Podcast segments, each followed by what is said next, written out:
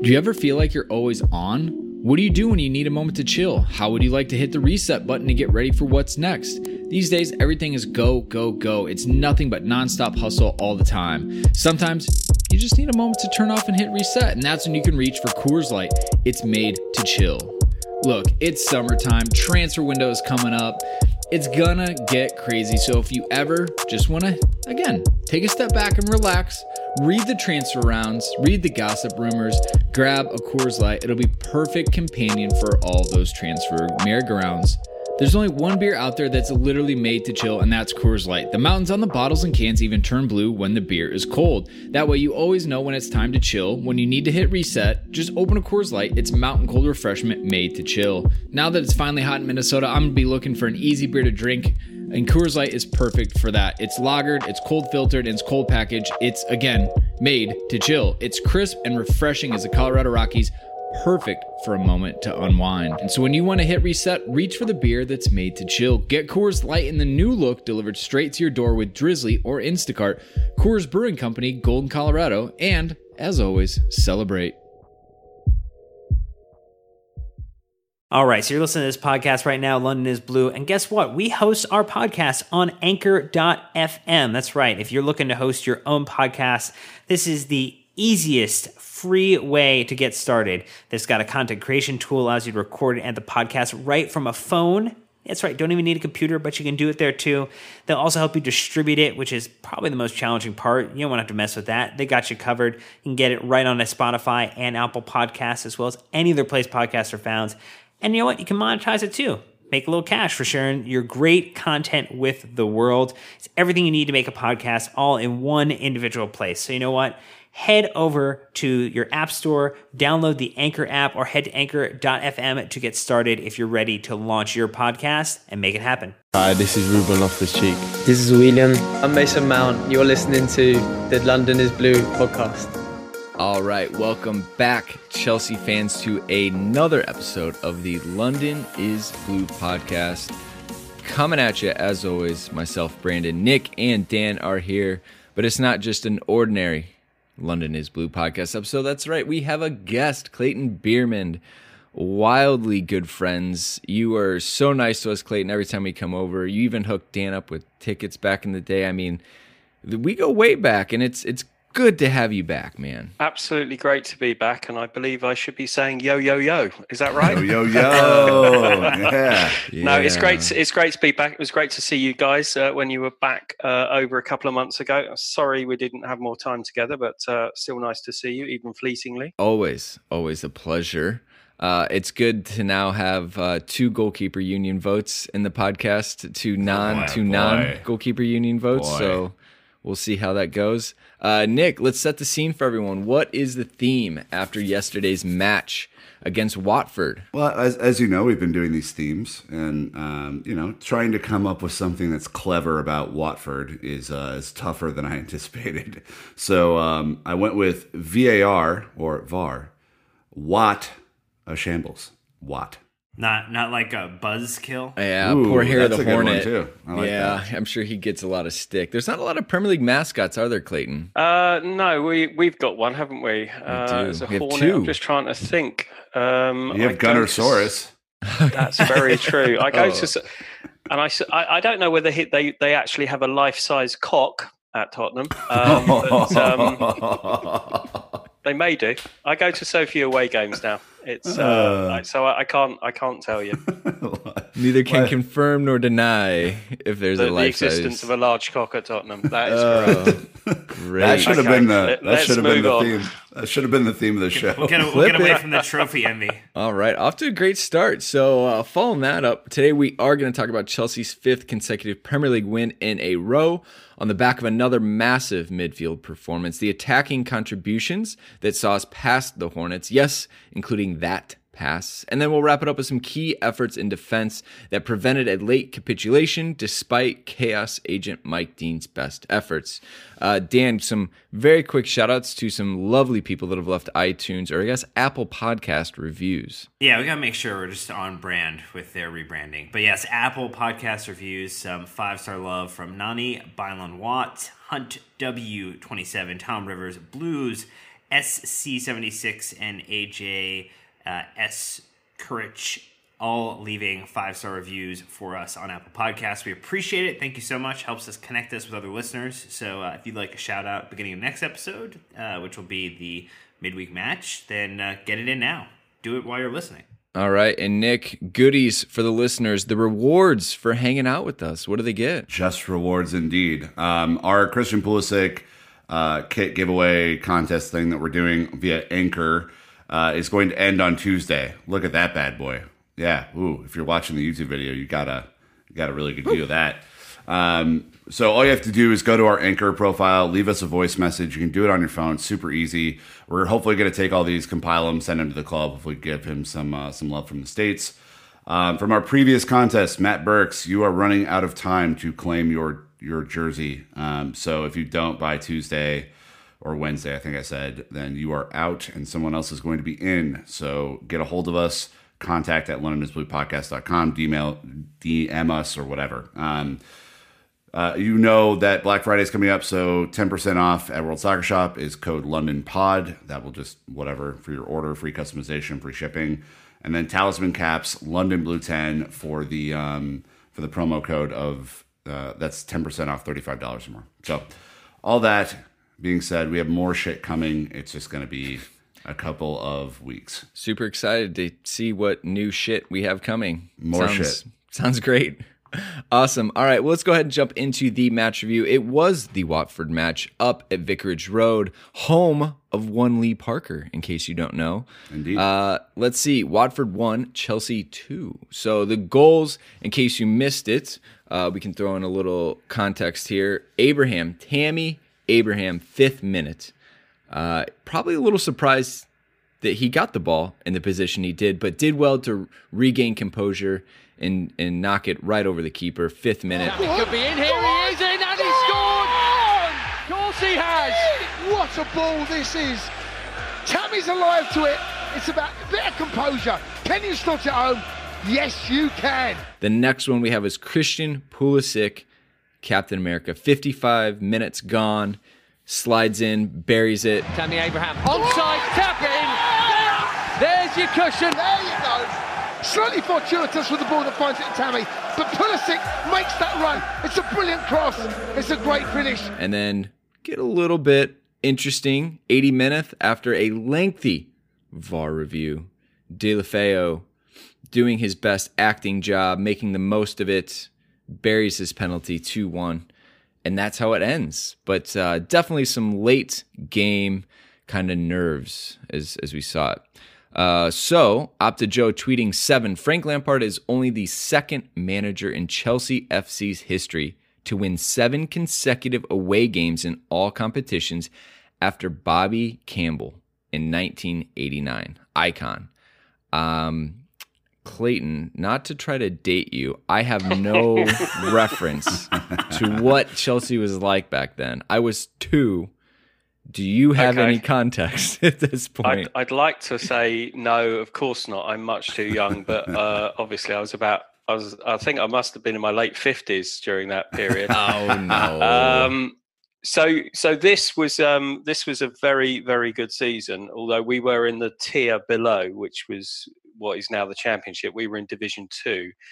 We got relegated with a team that should never ever have got relegated. This was um, this was a really good team, and we went down and um, just really shouldn't have gone down. And then we were probably too good uh, for that division. But that particular spell, I think I'm right in saying that um, I'm probably going to get this wrong, but I think that was possibly when we signed um, Mickey Thomas at Christmas in that year. Um, and I think we went unbeaten for the rest of that season. We, I, th- I can't remember whether we scored 100 goals or we got 100 points, but we, I think no, we ended up in nine in the 90s. We we were very very good. Um, in the context of, of what we were doing, what we were playing, and we won the, the, the old championship. So I'm not surprised we won all those games in a row. Um, I would imagine that I was at quite a few of them, but um, obviously with old age settling in, I can't actually remember any of them. Well, that would have been the time because this was February through April. So if they made some key Christmas signings, uh, that would have done it. Yeah, yeah, they did. I'm sure Mickey Thomas was one of them, and I think they might have signed Dave Beasant as well. Um, I remember one game. I don't actually think it was in February. I think it might have actually been in January. We played away at Derby, and the reason I remember that was because it was so cold. Uh, obviously, not cold, Minnesota or anywhere where you guys live, um, but cold, uh, and we won two one. Funnily enough, I think we let a goal in right near the end of that game as well things never change. Um, but yeah, no. So that that was a, that was a, a, decent team. It was a good watch. But that that's what our expectations were then. Awesome, uh, Dan. Go ahead and run us through the lineup, and then we can get in to the in-depth stuff here. I would like to point out that Watford lined up in a five-three-two probably much more of a 5-4-1, the good old Christmas tree formation here. But uh, what about Chelsea? What'd they do? Yeah, not Christmas tree for Chelsea. We saw Kepa Arrizabalaga in goal, Azpilicueta, Zouma, Tomori, and Emerson returning from his injury. Jorginho and Kovacic both in the midfield. We saw Willian, Mount, and Pulisic behind Tammy Abraham up top. Alonso, Caballero, Giroud, Billy Gilmour unused substitutes. And we saw appearances from Callum Hudson-Odoi, Michy Batshuayi, and Reece James in this match, Nick. Indeed, Reese James, the new Mikel, the closer.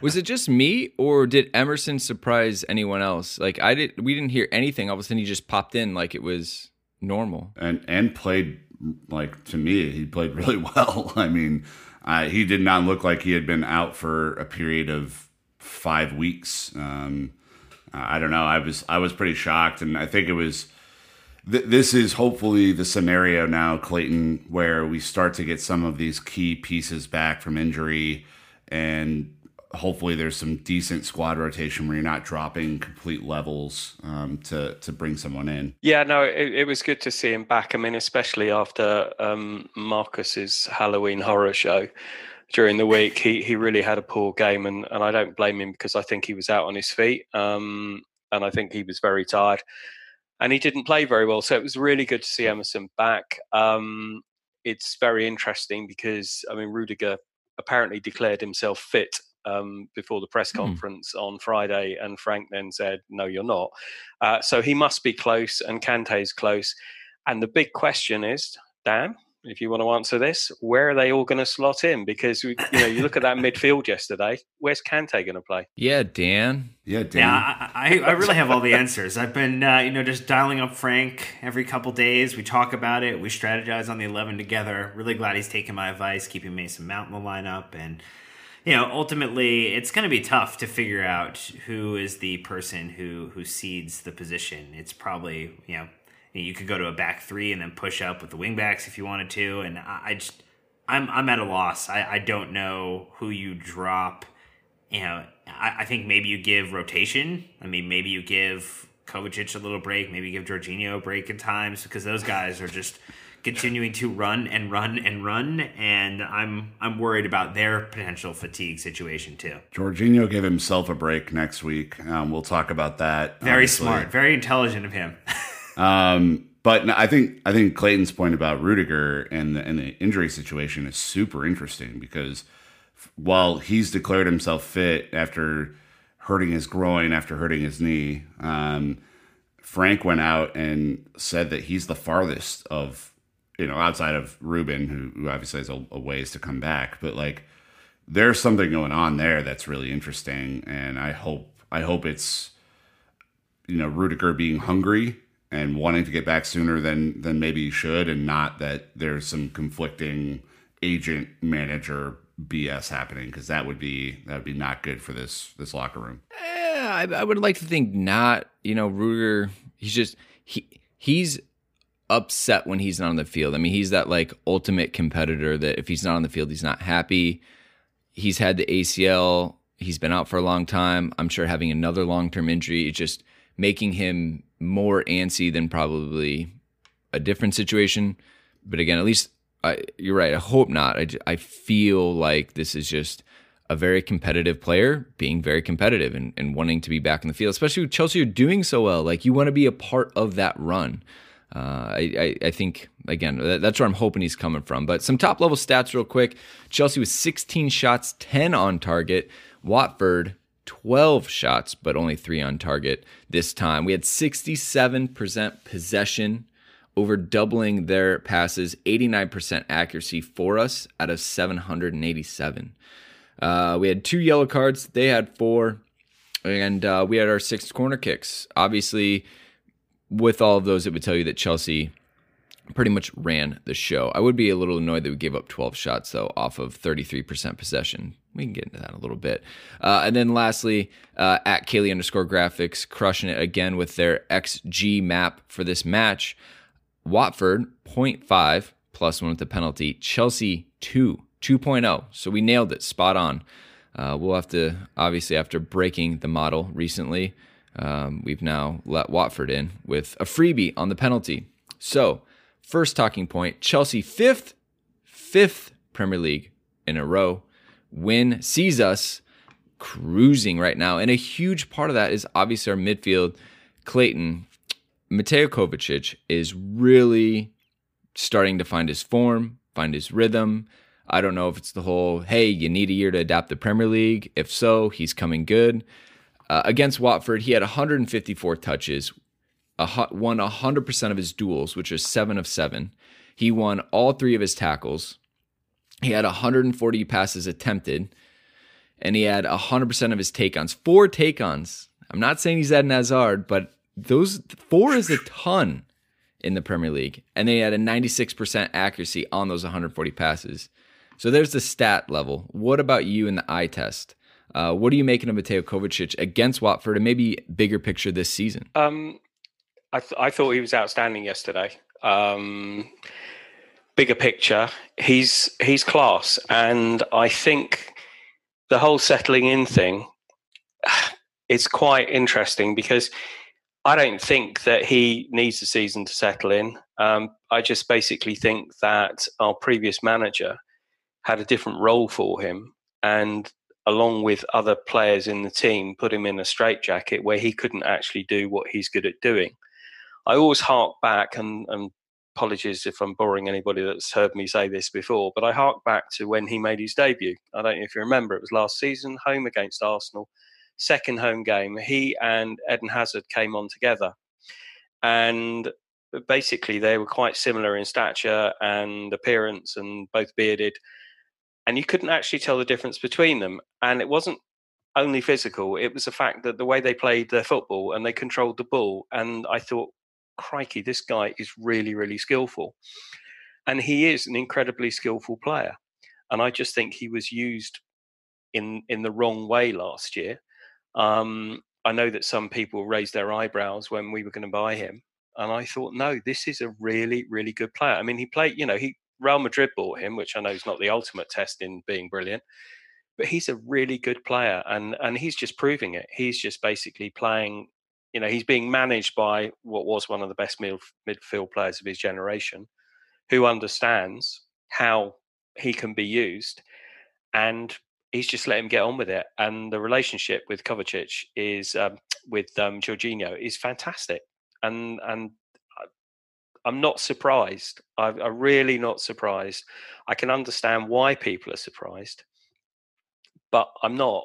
He he's always had that in his locker um, and he's now absolutely blossoming. It's fantastic. I think if the man could score, he would just be one of the best in the world. Oh, it'd be a dream. It'd be like a cheat code having a midfielder who can put up those kind of numbers and also, you know, like you said, just score as well.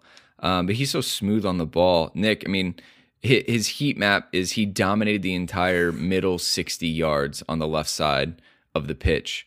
And you know, I think what's f- funny is when you add the off the field context to Kovacic and the things we heard that he's like dresses like a dad, like he's very just straightforward. He, you know, he's not a flashy guy. He's he's actually really boring, is what they say, whatever. But when he gets on the pitch, right, he's this whole different person. He's got swagger. Like He's got confidence right now. Uh, I, I don't know. It's just been, I mean, like you said, an unsung hero, I think is the best way you've kind of been able to describe him recently. We got to get him one of these mustaches so he can complete the look. Um, Can't buy that. No, no one needs any more of those, Nick. I don't know, man. I, am feeling it. Um, it. What's funny, if you look at his, uh, if you look at his heat map, it kind of has the resemblance of like a short shark. And I think that's kind of who he is. Like, wow. he, he I, I, I think yesterday and and you know outside of the the cup game, which was just an overall bad performance from our team, and we already talked about that. I think he has been so consistent, and yesterday was taking the absolute piss out of Watford's whole team. There, there's that like famous clip now where him and Jorginho are basically just pinging the ball to each other right outside of our box, and with, with no care in the world. Like they know what they're gonna go do, and everybody else is just kind of chasing shadows. And I think the take on P Stan is probably the most interesting point about his game to me because what that does is it's it's not like Jorginho where you know he has to kind of you know see you know see where a player's running and put the ball exactly there. He can kind of create his own luck and when you have a guy who can take someone on and move the ball, move the entire team up the field with him, I, I think that's that's pretty special, and that's the thing that kind of breaks down some of these block defending teams uh, when they have to step out and get uncomfortable and go chase a player a little bit. So uh, you you might touch on that uh, with your point, but I was just really impressed with him yesterday. Uh, unlike Jorginho, who probably is not going to complain to FIFA about the pace rating on his card because it's very accurate. Uh, Kovacic is capable of getting up to speed quicker and making making those lanes available to himself in a way that Jorginho isn't in terms of forward ball movement. And I think what also happens is because we have a couple players Mount, Pulisic, Abraham, who are drawing some attention away.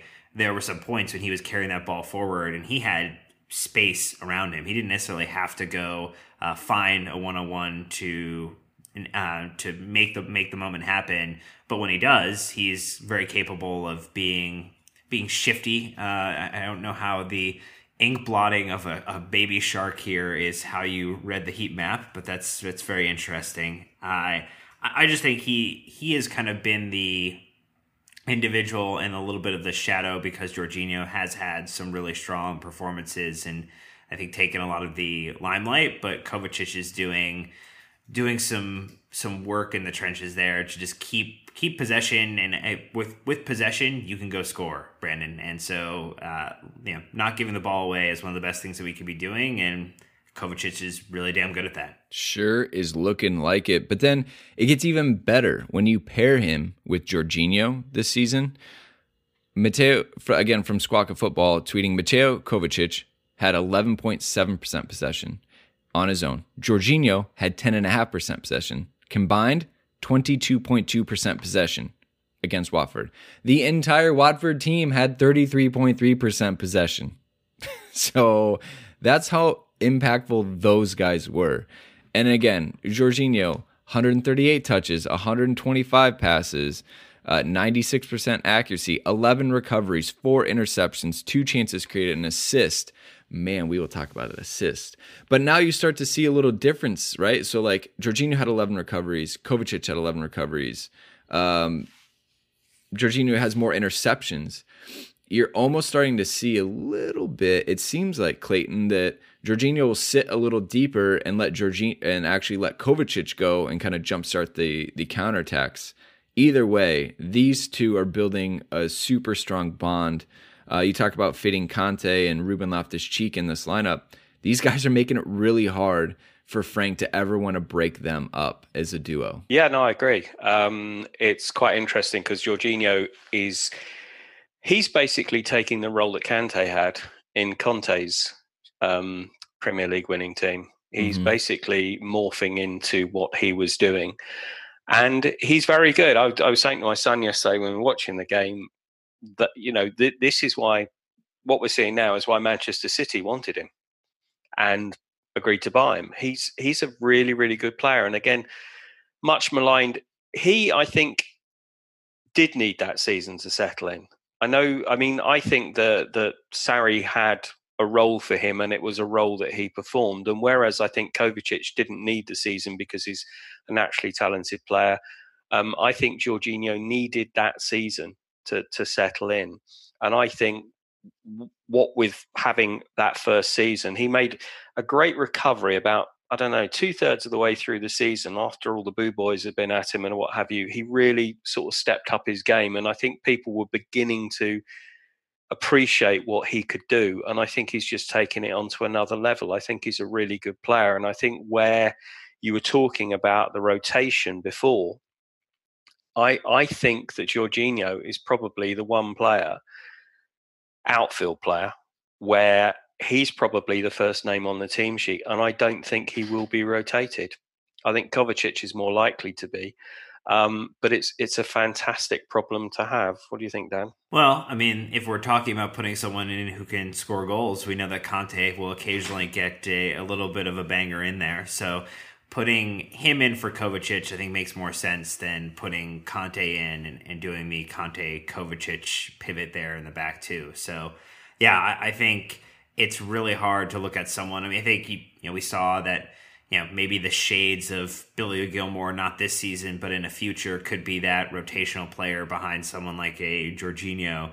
But Nick, it's not it's not that easy right now because there are things that Jorginho does um, outside of tripping people for or not tripping people that uh, other players on the team can't do. Right. I mean, we were I think we were kind of referencing this and and Frank referenced it during the the cup match on Wednesday that he would have loved to substituted, you know, or rested both of these players because of all the miles they're kind of putting on earlier this season.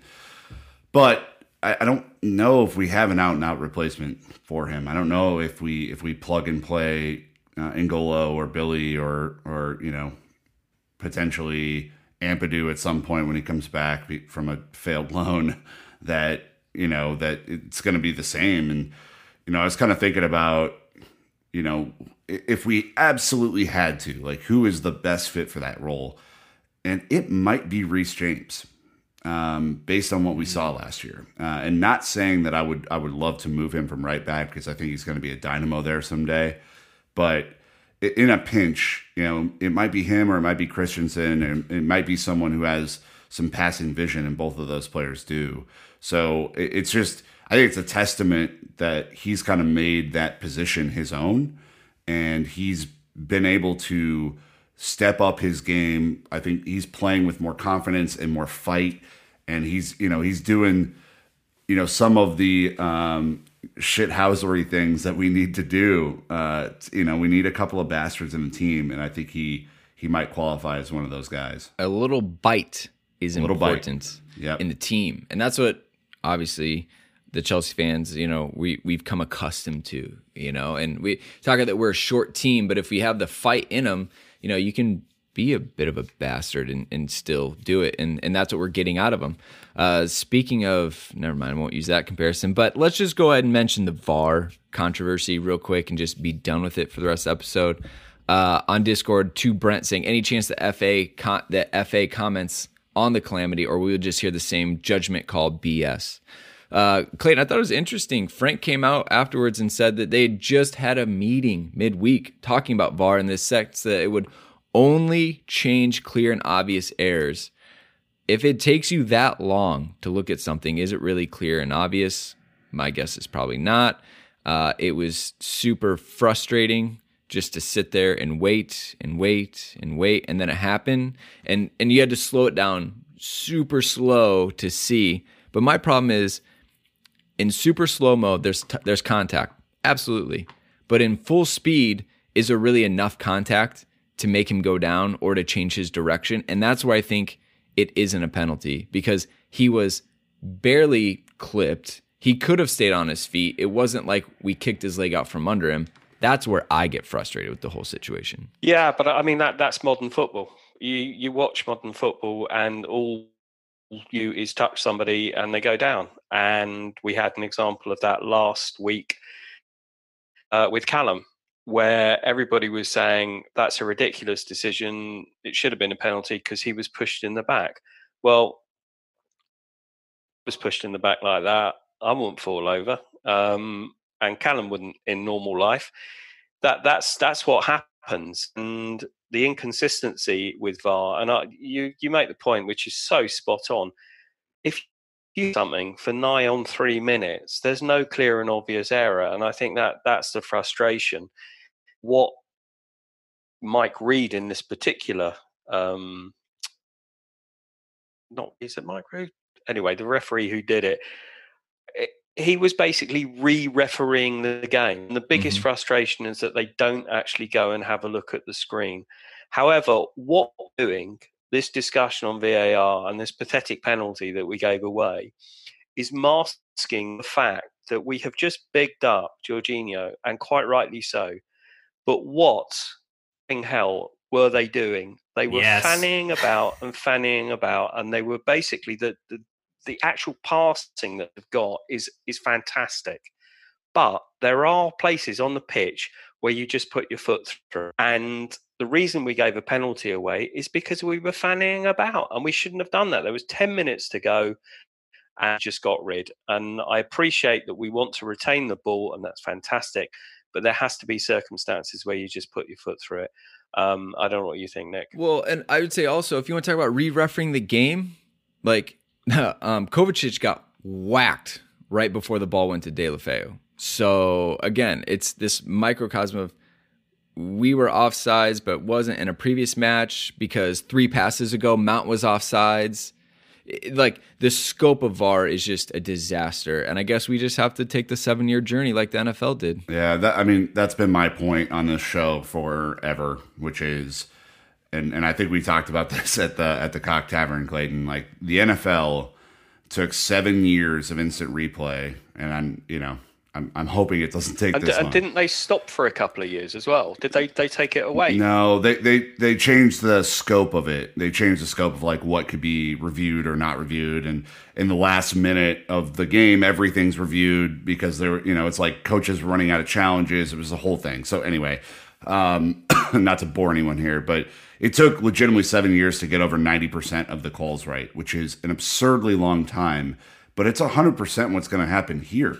I mean, VAR is ridiculous. I mean, there are a couple of problems with this. Um, the first is that Deulofeu takes two steps after he gets kicked in a normal fashion and then goes down um, like he had been shot, which to me to me would tell you that like the trip didn't actually impede him. He just lost the ball.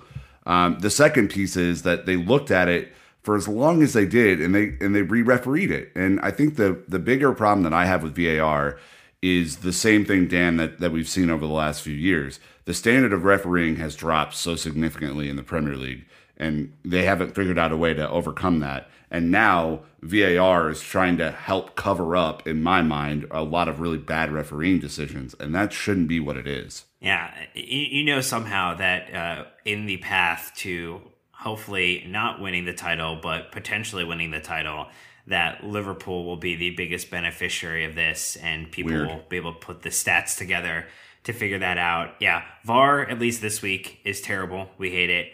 I, I think the point that Clayton made, and I was making it when I was tweeting from the pod account during the match, is that this was a stupid situation to be in to begin with because we just needed to get the ball out of our own half. And we were we were trying to pirouette. We were trying to do all these fancy maneuvers.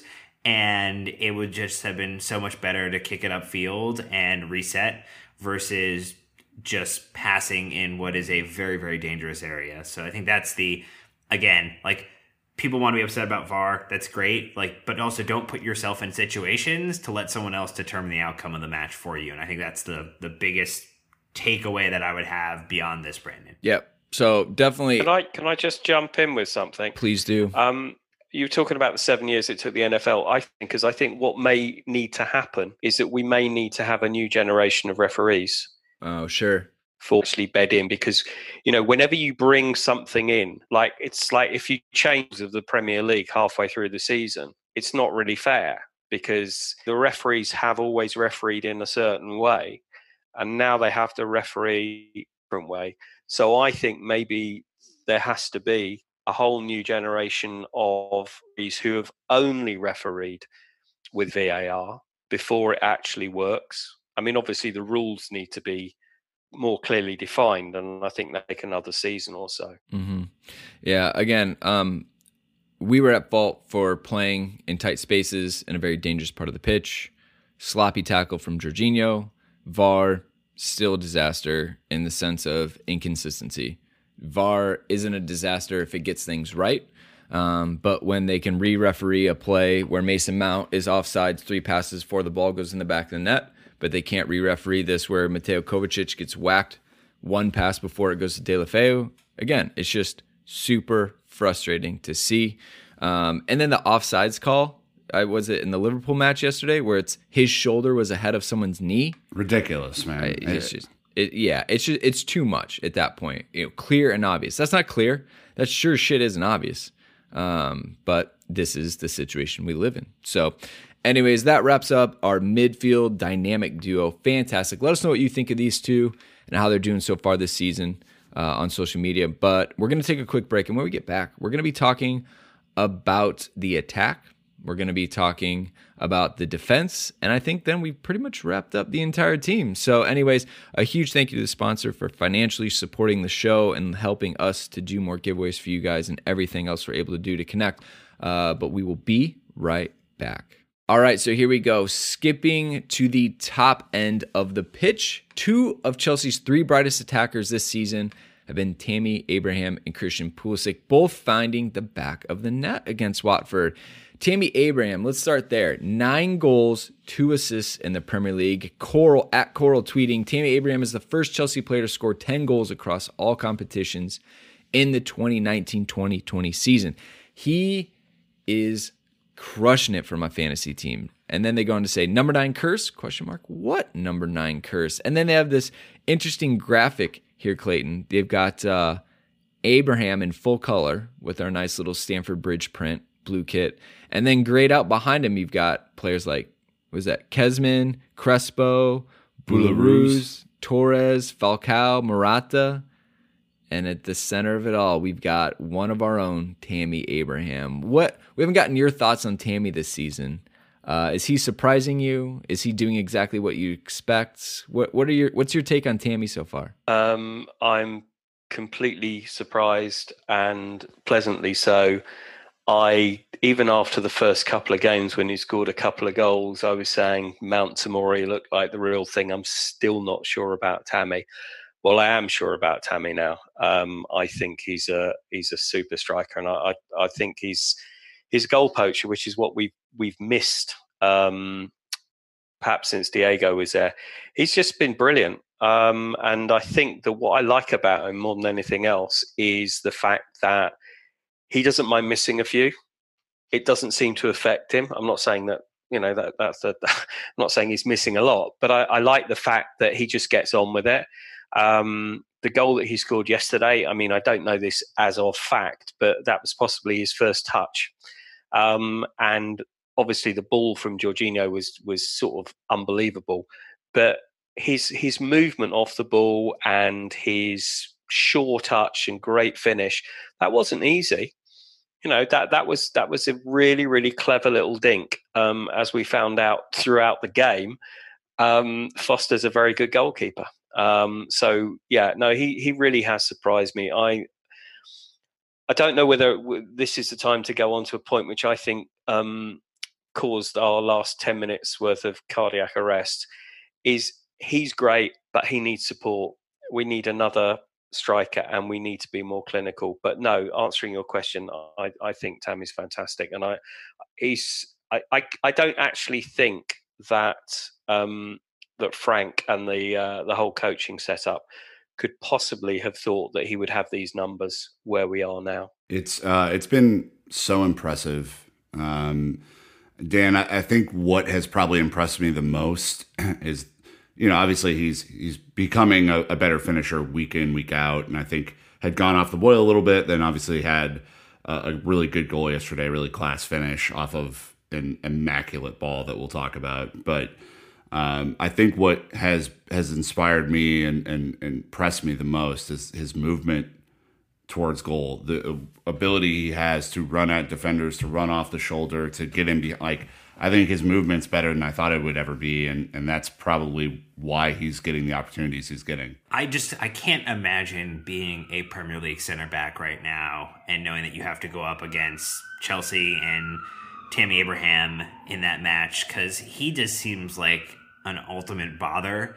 The way he bodies up. I mean, it, it took you know it took Maguire pulling him to the ground to for to force him off of goal in the beginning of the season, and he is not making life easy for any defender. I, I think that's a testament to the youth setup and the way that he's been brought up through the, the ranks of the academy from some successful loans and unsuccessful loans. But yeah, I, I think his finishing was ever in question. It was can he do it in the Premier League and at this level? And he is showing that he is very comfortable, very capable, and also scoring a multitude of different goals. Like this was just a different one from what we've seen previously. And I think that's the that's the most exciting thing about Tammy Brandon is that he is continuing to find different ways to score, testing different types of shots, and not getting comfortable within this is the only way that I can score. But he he does need uh, more people coming up like Christian to kind of give him an outlet, which is you know why he ended up with an assist today as well. Right. Yeah, I think uh, he's definitely learning the hold up and link up play. Uh, you know, probably getting to learn from Giroud and watch his film is a huge help.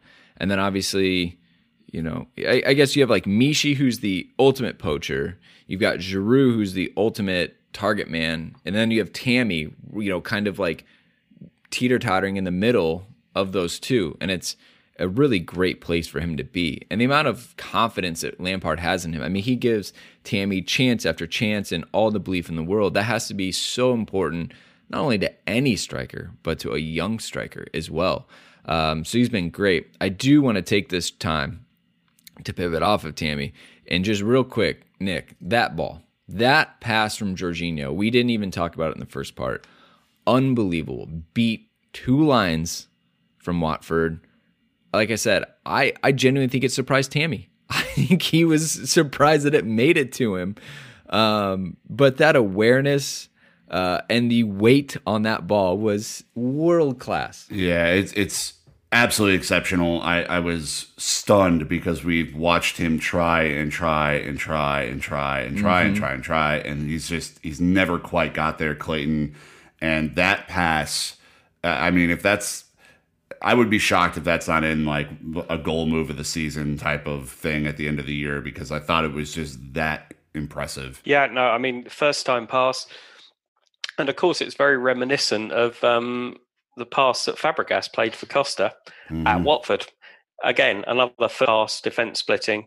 Um, fantastic. I mean, it's quite interesting. At last season, there was uh, the, the big thing about Jorginho he'd never made an assist, and there there was a, a, YouTube video of all the balls he'd laid on for all of our strikers that they all missed, and they were decent chances. So he obviously has got that in it, but I mean that that pass was uh, was beautiful.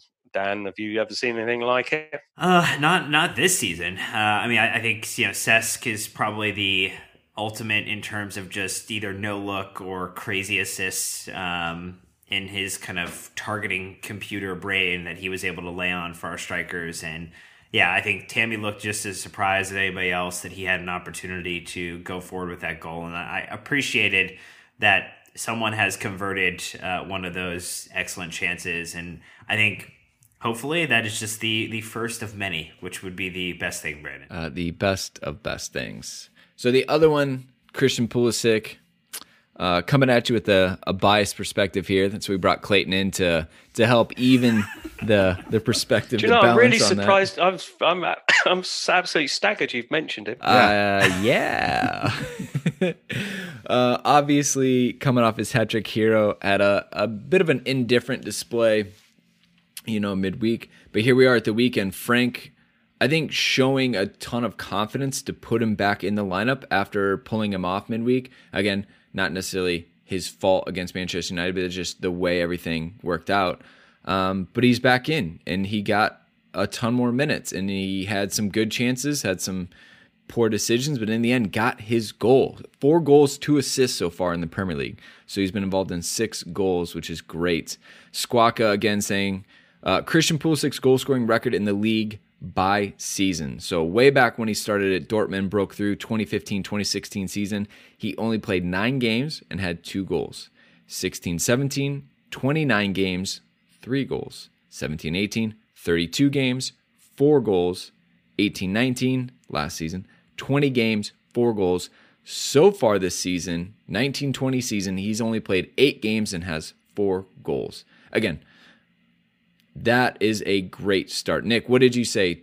10 goals or something like that would be a great return on Christian in his first season? Definitely. Yeah. I mean, I get, given his record, but also given the fact that he's more of a playmaker, assist maker than he is a goal scorer typically. Like what you're, you know, what that convenient graphic is leaving out is that in each of those seasons, his assists uh, went up, except for last year when he was hurt. So mm-hmm. uh, I think I think Clayton, that is the that's kind of the interesting part about Christian to us is had it not been for Brandon's goalkeeper curse against it's us, stupid, uh, and Ben Foster having the display of his life, he would have had another perfect hat trick yesterday. Um, he had the header that was going into the top corner, and he had the uh, the the goalkeeper uh, Foster stuck out his leg on the left footed finish but he's clearly playing with confidence, right? I mean, this is a good it's a good sign for him. Yeah, it's a great sign. I, I you know, on the on the basis that we are not going to get any goals from Kovacic and Jorginho, the fact that the midfield is chipping in and, and Mason was very unlucky again. Mm-hmm. Foster made two fantastic saves from Mason. The one where he tips it on the bar was, I mean, you can't want to hit a ball better than than Mason did. He was very unlucky with that. Um, but yeah, I mean, I'm so impressed with Pulisic. He's his movement's great, and and yesterday I was slightly frustrated that he didn't get the ball more, and I don't know whether it's a question of him coming looking for it or being found more because I think when when he has the ball and he's running at defenses, they don't know how to cope with him. Um, and I think it's great. I, am really, really enjoying watching him play, and he's he's only going to get better once he's got more of an understanding with his teammates. Um, and and the sort of the only one downside that I can see so far is the fact that the fact that Callum hasn't been playing, and the last two games where he's come on, he's looked very rusty. Now mm-hmm. it might have been he's you know, he's coming back from a horrendous injury, but I don't know whether mentally it's doing something to him to see somebody who's playing that well in his position. Um, what I'd love to see, um, Brandon, I'd be interested in your views, is basically those two playing at the same time. I know that we had the Man United game, but that that wasn't good. But but you know, developing that relationship with Tammy in the middle could be interesting. Right. It comes down to these options. We've had we had a good run from Willian. Seems like he's cooled off a little bit. Um, you know, Callum has had some good, and he's had some not so great appearances. Uh, you know uh, that we have a ton of competent. Mount is playing out there or amongst that three as well. so just with the different options and all the games that's coming, things like that, I think that is one of the things that is hindered us a little bit. You know, Emerson and Pulisic, they haven't played together in a long time. They had to quick figure each other out yesterday. Uh, but you're right. There's there's that chemistry that you know Christian likes to cut in. If he could find Tammy and keep running, and Callum cuts across and different things, like it can work. It just goes back to you know these selection headache for Frank week after week, and usually it's a good headache to have. Um, well, can I quickly talk about Christian's movement on the goal yesterday that he did score? Was great, and it was great that Tammy was aware enough to understand where he was going to cut in, Dan, because that's not an easy. It's not an easy pass to make. It has to be quick to beat the goalkeeper, and Christian has to realize like the exact right time to go uh, to make it all work together. So it's good that they're kind of getting an understanding together, like Brandon was saying. Yeah, I I definitely am enjoying the way that Christian is moving off the ball.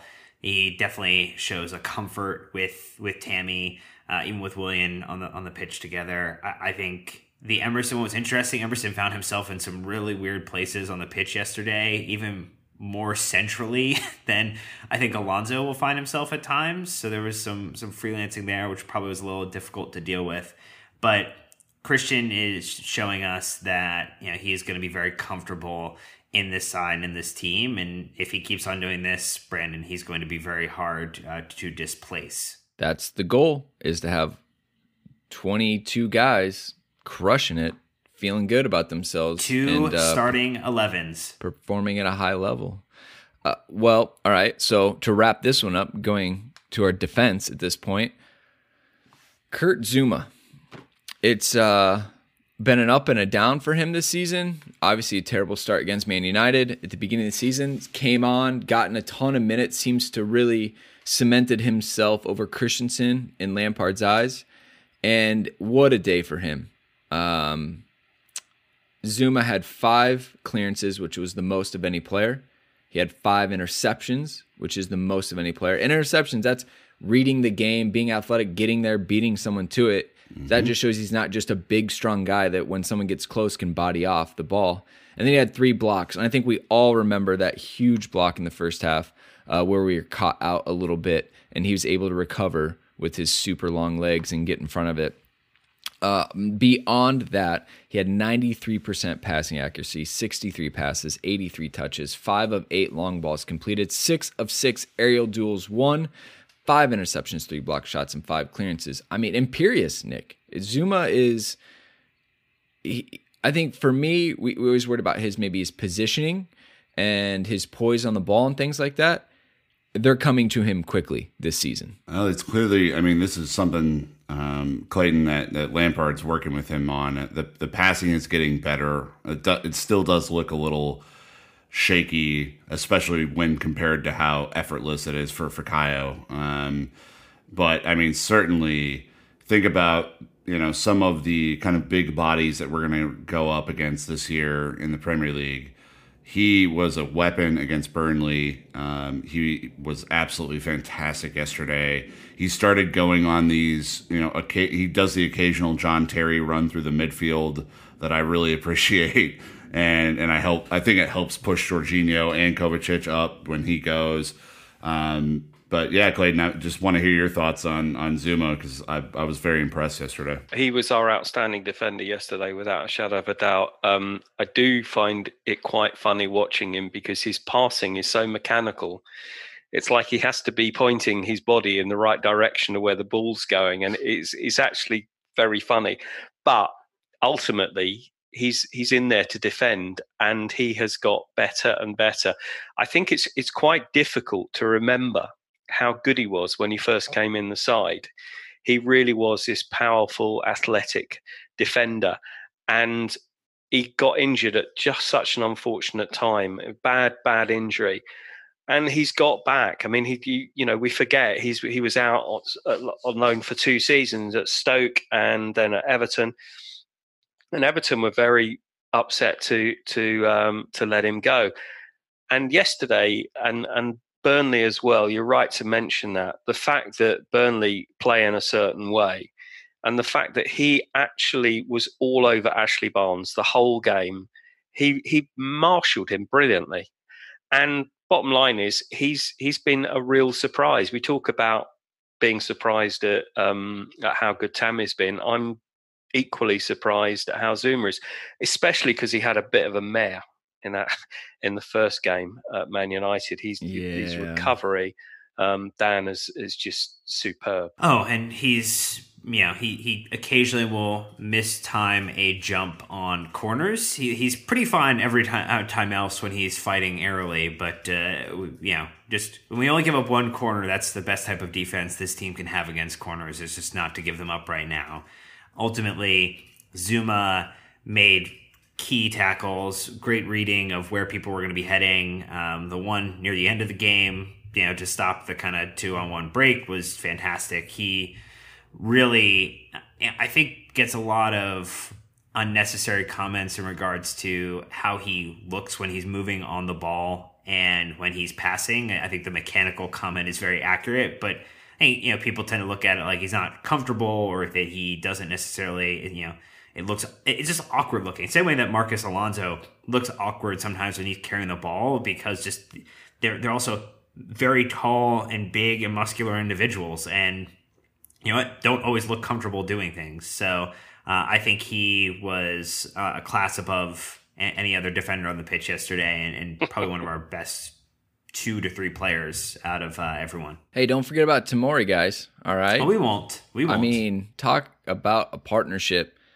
it was always who's going to partner Rudiger. It's November 3rd. There is no Rudiger, sadly. Like, he's not an option. So, Frank, rightly so, has to figure out the next combo. And right now, it, it our, our starting center back pairing is Fikayo Tomori and Kurt Happy Zouma. That's that's the world we live in, and it's a great world we live in. Uh, Nick, Statman Nick, I'll let you even run through Fick's Stat. stats Statman Nick. from, That's right. from this match. That's where I'm going. Uh, 90 minutes played, 90% pass accuracy, 95 touches, 83 passes, 5 duels won, 4 clearances, 4 aerial duels won, 2 tackles won, uh, or 2 aerial duels won, um, 1 long ball completed. So, uh, not a bad day at the office for, for uh, Fick. I mean, he clearly has Lampard's confidence. Clayton is the guy who you know, I think everybody's been over the moon about. He's had a couple of um, scarier passing moments uh, over the last couple of weeks, but I think has kind of cleared that up a little bit in his game. Uh, just just ridiculously impressed with a young guy coming in and and just kind of cementing his place ahead of some more experienced talent. completely. Um, I, I don't think he's eradicated that from his game. He he gave the ball away a couple of times yesterday, um, but uh, yeah, he's he's young. You forget how young he is, and he has been impressive. And you know everybody's been going on about Mason Mount and what have you, but the Player of the Year at Derby last year um, was Fikayo, not Mason, and he's just he just looks to the manner born. He, you know, I've, I've made this point on uh, before, but when these guys are coming into our team, the the young guys, they just they don't look out of place. They look like they belong, and that, and there's no awkwardness. And and Tomori is is part of that setup. And I think and you guys have mentioned it as well. The fact that they all played in the same youth team, when they've got two or three guys around them that they know and they play with, they belong. That you know the youth team were winners. And these guys play like winners. They play with confidence. They play like they expect to win. They're all unbelievably comfortable on the ball. And um, Brandon, I think that the, the fact that they've got Jody Morris there and Joe Edwards and the guys that they've grown up with, th- these guys know them inside out. And I think that's just such, you know, it's such a, a major benefit. Well, one thing I don't think we've talked a lot about, or maybe just hasn't been mentioned much, is that these guys will go to war for each other because they've been through so much together. I think sometimes people forget when you kind of buy all these players who don't know each other and put them in. At the end of the day, they're professionals and they're really out there for themselves. Now, teamwork helps them, right? But these guys will go so much further for these guys that they've been playing with since they were six, seven, eight years old because that is the environment they've been in. As you talk about Joe Edwards bringing them through, uh, with Jody Morris bringing them through, that is the environment they've been in. And since those guys have achieved everything together, they just have a stronger bond. And that's the way it is. And so uh, you know look we posted the picture on our instagram and twitter from chris axon uh, who had a brilliant shot of the goal celebration and the camaraderie in this team right now. Team spirit is an all-time high. And i tell you what it is a huge credit because these boys will play for the badge and for each other before they play for themselves and the team the club the managers and the fans are all being rewarded for that. We are the beneficiaries of that, and it is fantastic for us to see. Um, so, with that being said, Dana the match poll. Here it is. I retweeted it, tried to get you a little bit more visibility, Dan, after last week's You no you, show. you don't you don't want to talk about the Kepa save from the Ben Foster header attempt? No, Yeah. I don't because I'm pissed that was even a thing. Um, but since you bring it up, Goalkeeper, Credits- goalkeeper crying. credits that was gonna to- this gonna be awful. hey, all I'm gonna say is classic goalkeeper. Show up when no one else does, right? Doing his job. 90th minute, making Yes. a big save. Clayton, am I right? I mean, come on. Yeah, I mean, I, I I'm absolutely over the moon for Kepa because I'm getting really, really hacked off with all the negative crap that sur- surrounded him this season. You know, he should have done this and he should have done that. No, he, you know, he he's he's good and he's going to get better. And I don't think he started the season off particularly well. I'm just really delighted. I tweeted this on during the week, but I was so delighted that he wasn't in goal on Wednesday night because he would have basically been given grief for the Rashford free kick, which two goalkeepers on a step ladder would have had trouble um, keeping out. Yeah, I was really, really pleased for him. Really pleased. Yeah. Well, yeah, the grief is is definitely pointed in the wrong direction there with him because uh, it's been a transition completely, pretty much a completely new back line for him. Uh, you know, new players coming in. It's it's a different world this season without a doubt. Um, but if Ben Foster would have scored, I swear I would have. it would have been end of days at that point. That I mean, as if he didn't already have the day of his life. To just add that would have been ridiculous. But Kepa doing Kepa things. He he went up Ben Foster as, as the final whistle went, which was immediately after that chance went wide. Ben Foster went over and hugged Kepa right after Dave did, and I was like, I was like, man, he he probably was so sure that was going in, and like just wanted to pay respect because game respect game. Yeah, Ben Foster had a, the day of his life, and then almost like capped it with the most ridiculous moment. Um, and and he his post match interview was even like, you know, I think we started pretty poorly, and I was like, yeah, no shit, you guys were under the cosh forever. We dominated that game. It's ridiculous. Um, but yeah, really great moment from Kepa. I think he it's those kind of moments. I think we remember um, a former snakish goalkeeper making a save against Sunderland that kept our winning streak alive back in uh, Conte's first season, and you could tell that kind of moment, Clayton, can really make a goalkeeper you know stand out within a team to you know to have that kind of game saving uh, moment. So I'm I'm really pleased for him. Yeah, I mean it it was just a great thing that he made the save, roared after making the save, and then the final whistle went, roared again. Um, and yeah, I mean the, the the photograph of Ben Foster hugging Kepa's actually made it on the back pages of a couple of uh, newspapers here. It was a lovely moment, but it's a goalkeepers union. You know, you might. I mean, the fact is that Ben Foster had one of those games, and I, I, sort of use this description that if you drive a bus at him, he'll push it around the post. You know, it's one of those games where nothing's going to go in. The save from Pulisic was just bonkers. Ridiculous. It was yeah. just ridiculous. Um, I'm just really pleased for Kepa because, as I say, you know, he's he's had so much bad publicity, and that will just remind people of what we've got. Yes, we have a gem in Kepa, and he's a great guy. Uh, all right, so back to Dan of the match. Uh, as we talk about the heroics of Kepa, Dan, how did you, you he's not in here? He's not, no. Uh, huh. Zouma, Pulisic, Jorginho, huh. Kovacic, no surprise, with almost 50% of the vote. Kovacic as a man of the match, Dan of the match. So yeah. yeah. All right. Well, you quickly swept that under the rug. So we'll move on to the Premier League table as we wrap this up. As it stands, I'm looking at the clock 42nd minute, Everton 0, Tottenham 0. So the table at this point in time is Liverpool on top with 31 points, Man City second with 25, Leicester City winning this morning, going back up into third which we held for a short time on 23 points. Chelsea on 23 points in fourth. Arsenal dropping points at Wolves in fifth on 17. Uh, some notable mentions Sheffield United, sixth place, 16 points. Bournemouth, Amazing. relegation battlers last season, seventh place, 16 points. Brighton, relegation battlers, 15 points in eighth.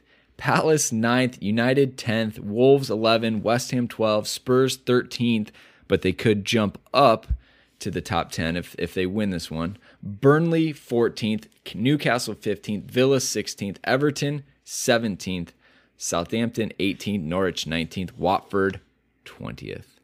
What a silly table. I believe, Dan, you said the table doesn't mean anything until January.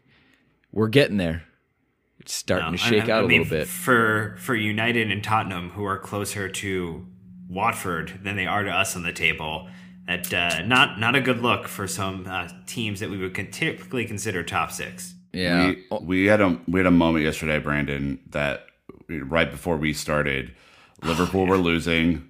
City had just gone ahead, which you know I, I think you know say what you want. I mean they're probably still the biggest threat to Liverpool. Um, and Arsenal had just drawn to uh, to Wolves, and it was like the perfect storm for us to just go take points and, and keep moving. Arsenal dropping points was the huge story of yesterday because now we're six points clear of them, uh, in fourth, and and you know they're just a shambles right now. So I, I think it's it's been a really good weekend for us. Hopefully, uh, Everton and Spurs can draw. Yeah, obviously, super disappointing to see Liverpool get the late ridiculousness that they did, um, but you know that's really not a fight for us at this point. It's good to see we are level with Leicester and um, right behind City and they're starting to create a gap between you know fourth and fifth, sixth, seventh. So that's where we stand. But here's the crazy thing: next weekend, Liverpool City take mm-hmm. on each other. We take on Palace. I mean, there there's a wonderful world where we can you know be pushing potentially to be a top two side in the very short future. So, I mean, just things to keep in mind. Like you know that we are not out of the realm of talking about competing for it I think people don't want to say it because they want to jinx it or they want you know what kind of temper expectations. But like the feel good energy of this side, like crazier things have happened, Clayton, and I don't rule that out in the realm of possibility. Um, I'm loving your optimism. yeah. I, ju- I, I just basically think that we are overachieving this season, and I think we are doing brilliantly. I don't think any of us on this pod, any of your listeners, in their wildest dreams would have thought that after 11 games we'd be six points clear in fourth place. Um, I've always looked at this game, uh, this game, this season as transitional.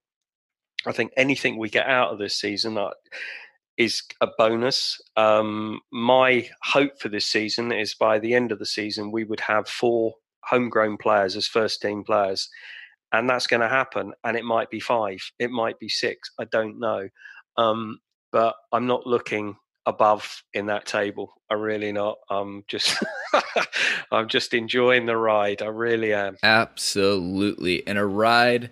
It has been so much fun this season. Clayton, thank you, thank you for You're coming back welcome. and joining us. It's always a pleasure. Uh, yeah, to our listeners, thank you so much for being with us, hanging out with us in this episode. Uh, we've loved it. Hope you've enjoyed it as well. Interact with us, emails, social media, get in touch with us about this episode. Uh, quick turnaround this week with Midweek Champions League. We will be back for that one. But until next time, Chelsea fans, you know what to do. Keep the blue flag flying high.